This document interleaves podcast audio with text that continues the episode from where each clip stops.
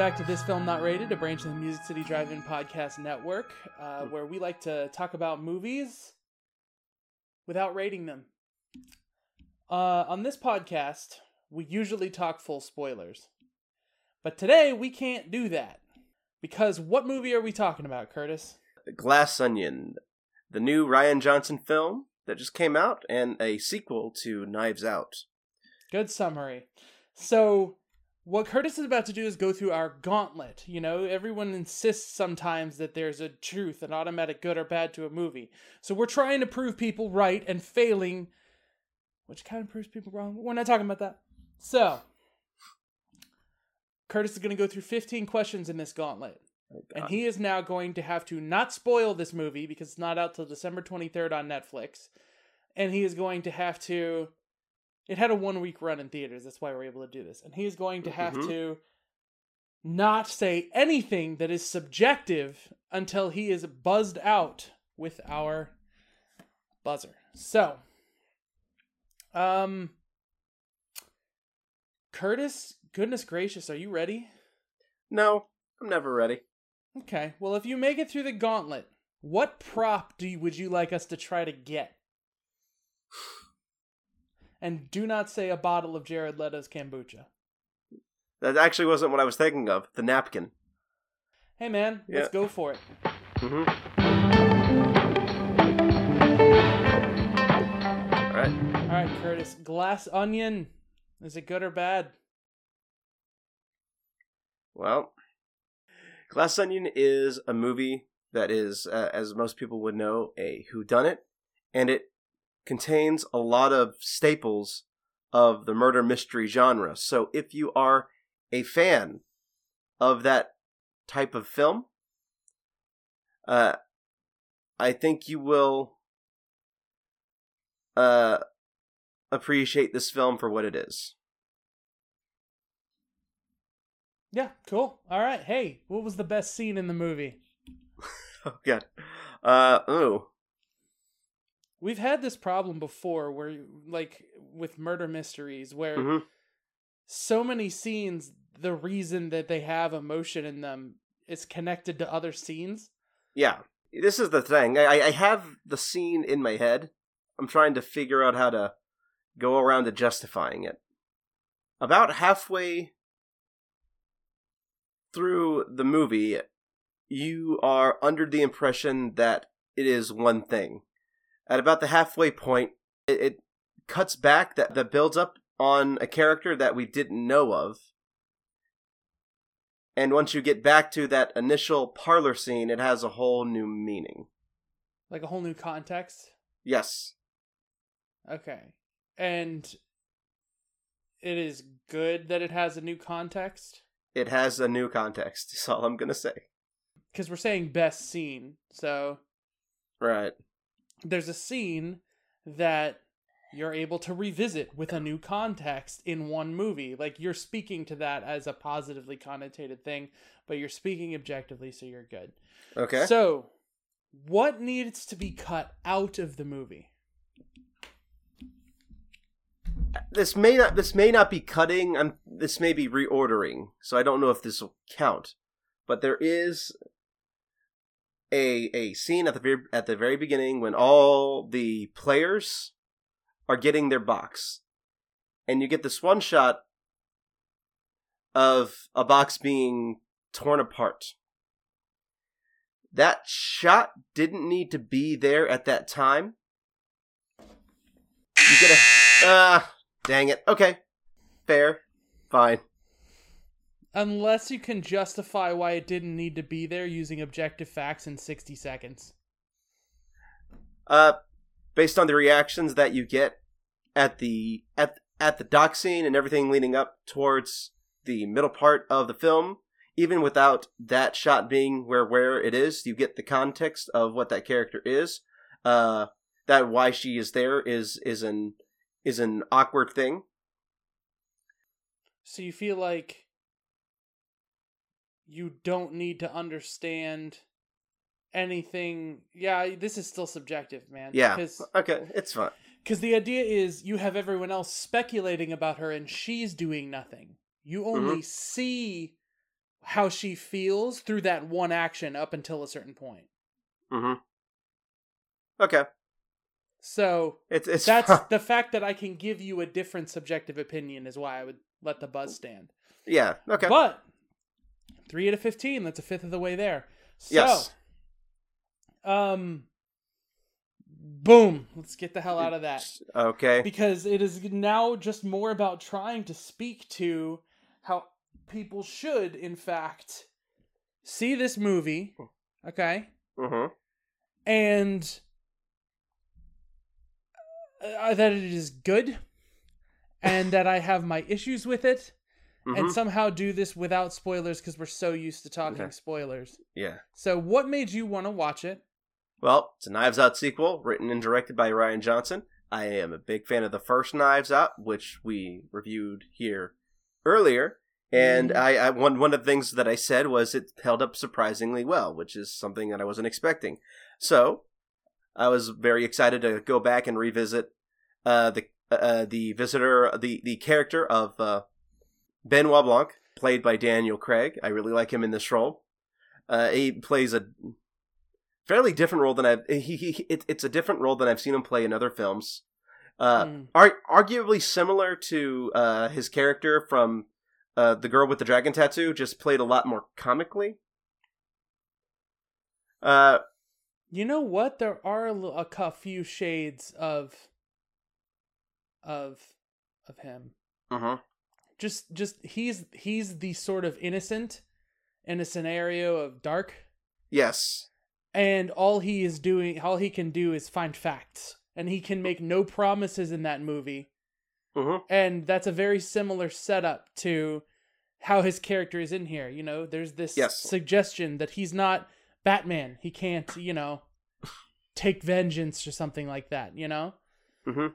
and that is that is uh there are a lot of pieces that are surprisingly coming to my brain connecting the girl with the dragon tattoo in this Mhm. if you think about if you think about Lisbeth Salander and a character in this movie.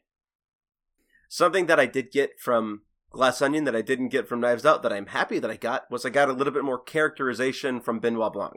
Uh, where in nine, not not in where nine Knives Out, he's very much a a secondary character, kind of like a driving force for the story.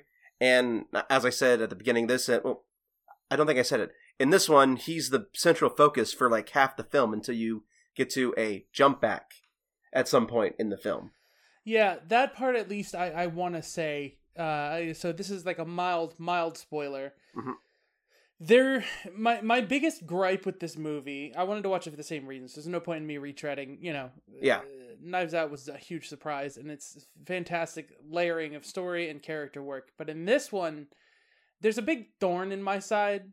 Uh-huh. Um, where basically after about thirty to forty minutes of movie Mhm. you have to pause and then rewatch the movie you just watched on fast forward, trying to keep up with it as best you can to get Mhm. a new context to it because you know something you didn't know. Right. And that lasts for another like 15 minutes, 20 minutes. Yeah. So there's like halfway through the movie, you have to go, oh, and this, and oh, and this, and oh, and that's why she did that, and oh, and that's why that happened.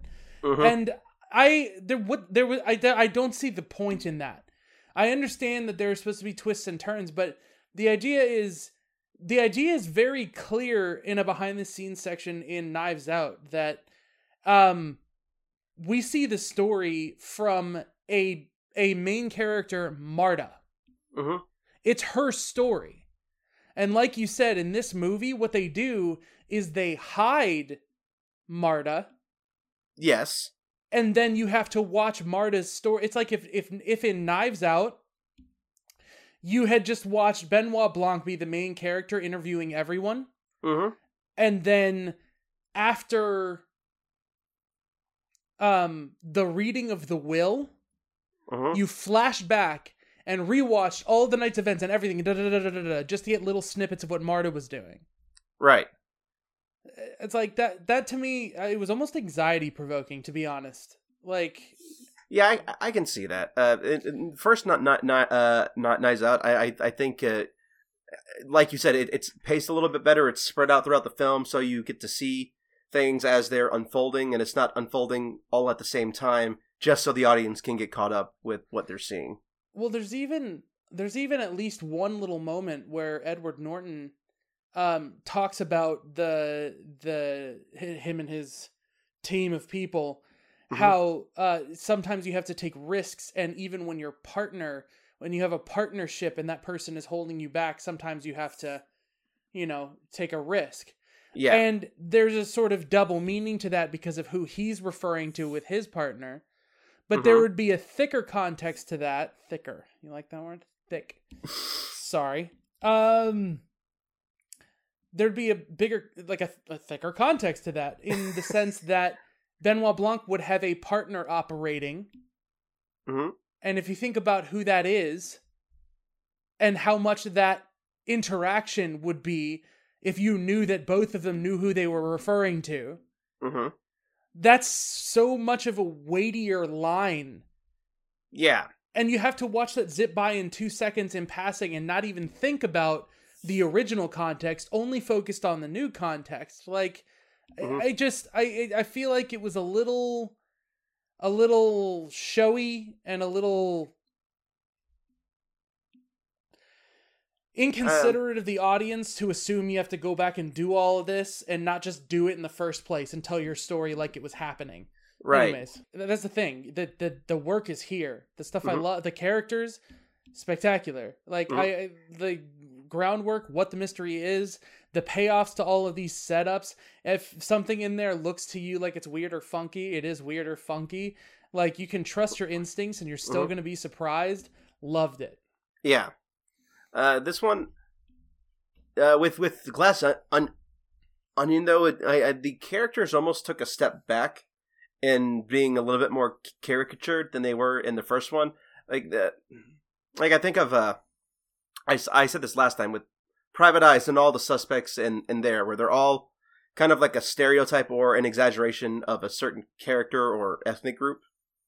Uh, these are similar to that, but it's it's not ethnic groups. It's political standing or business or something along. It, it's something like personal that's mm-hmm. exaggerated to an unreasonable uh, extent to, to to give it yeah more comedy disappointingly and... too close to being reasonable but that's more the world's fault than rian johnson's fault right uh, which uh, again a star-studded cast uh, I, I, I, kind of laughed out loud once once I once once I knew what kind of character that uh, Dave Bautista was was playing because it's a character I've seen on YouTube countless times from countless channels. Uh, eh, same thing with the politician. She's just any old politician that you could pick out of a lineup. Nothing special. Uh, it's it's it it and a it, very it's just particular agenda, political agenda. Yes, um, and but that's the thing; they're all tied. Yeah, kind of like in in the first Knives nipples. Out. but yeah, but that's but my also non-spoiler way of saying something. right. But also like kind of like in the first Knives Out, where the family is of different political or orientations, but they're all yeah. yeah. but they're all different levels of bad. Same thing with and these characters. Friends. And they're all friends. Yeah. I think it's interesting that in both of these movies, you have all of them who are willing to defend one another despite their activities right. in the face of some sort of threat or opposition. Mm-hmm. Even yeah. if it makes them douchebags for considering that other threat and opposition. Yeah. Like, uh, you know, eh, I don't know. I really like that. Yeah. Same. Leslie Odom Jr. really surprised me with this. Okay. Um, I really liked. I, I I feel like he was accessible as a human, and uh-huh. I feel like his motives were clear. And then they didn't really do a lot with him, so. Right. It's like a, a lot of the work comes from him that makes it feel like he's memorable and someone to pay attention to. I think he's a very thoughtful he comes across as a very thoughtful character and i really i really liked kind of i, I just like what he did mm-hmm. and the characters who like Kathryn Hahn oh they they they sort of dressed her up by dressing her down Mhm. having her character be like, "I'm on vacation. I'm not putting all that makeup on. I'm not doing all this with my hair and all that kind of stuff." But you know, like they definitely had to like dress her particularly in order to get her to to have that sort of vibe. Yeah. And you just it there's something about her performance that makes her feel like she's coming apart at the seams, and it's so perfect. Yeah. Like, yeah, And I then- think the uh the hardest one that our friend talked about was um Dave Bautista, who has to play that role, and you can tell what he's trying to be, but you Mm-hmm. Yeah. can also tell that he is a performer, like our friend said, does Mhm. not want to be associated with that kind of person in real life, and You're right. perhaps wanted to sati- satire him, but was worried that he would be typecast or something because he Mhm. plays the character with just a little too much vulnerability and sensitivity hmm where i think someone else would be a little more immature about it Right. And then, uh, yeah. see, do I have any gripes with this movie? I don't know. I, I guess kind of like with you with the with the random cut flashing back to the very beginning, getting caught up with that. Uh, now there's a there's another cut like there's a i want them to at one point in the movie have some big event happen that they don't cut to and come back and explain until later but there's no way we can talk about that right. Uh, then I I don't. I, it's it's gonna be hard to talk about Ed, uh, Edward Norton's character without spoiling this because I really like his character and Oh, like I how I don't think so. I think I think his I think what we can say about him is that his character is set up to be like a certain type of eccentric movie character that you've seen. You know, he's set up to be I have a lot of money and wealth, you know, Right. and to to not spoil, you know, what happens with him Mhm.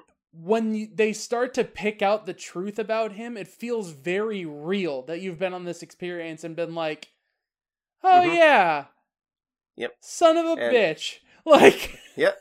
And for for all you Magnolia fans out there, there's a certain scene that you will notice pretty quickly. I want to, I want to know, and that's another thing we can't totally explain why, hmm but like, like I want to know where all of his costumes come from. Right. Same. I want to know. I want to list Rian hmm Johnson.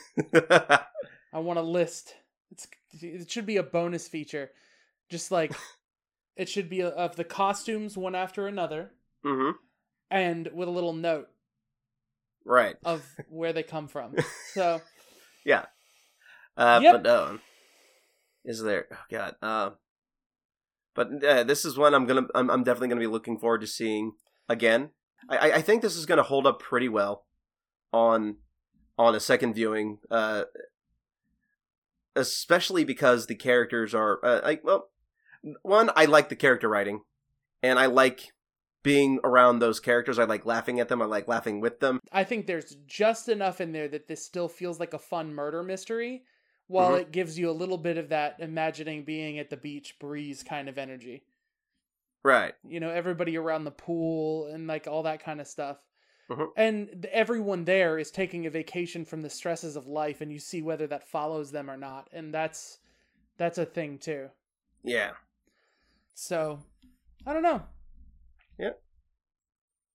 Uh, I, I don't think there's. I, I don't know if there's anything Well, else what that I would want to make say. you watch it again Uh, well, it, being a Rian Johnson who done it, the first one held held up surprisingly well on a rewatch.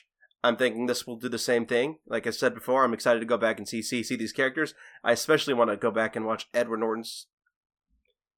I, I look forward to just watching this again. Yeah, and who knows maybe one day we'll spotlight the two of them as a double feature. Yeah, or we'll talk about this again when the next knives out mystery slash rian johnson who done it comes out.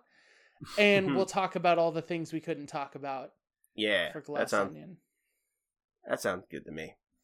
But hey, So,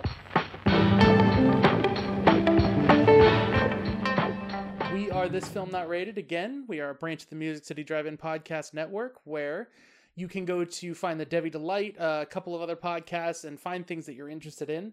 We are really close to having one of our podcasts, uh, you know, have ads and be able to find, you know, some success. So if you listen to this, tell a friend about it, see if they like it. Just help help us push towards our goals a little bit, a little over the edge there. And um, Uh, we appreciate you all for listening, and I'm Eric. You can find me at High Contrast Alpha Lem. And I'm Curtis. You can find me at uh, 90s Gamer 407 and on Twitch at uh, Merrick underscore Tainment. And okay, so here are the spoilers.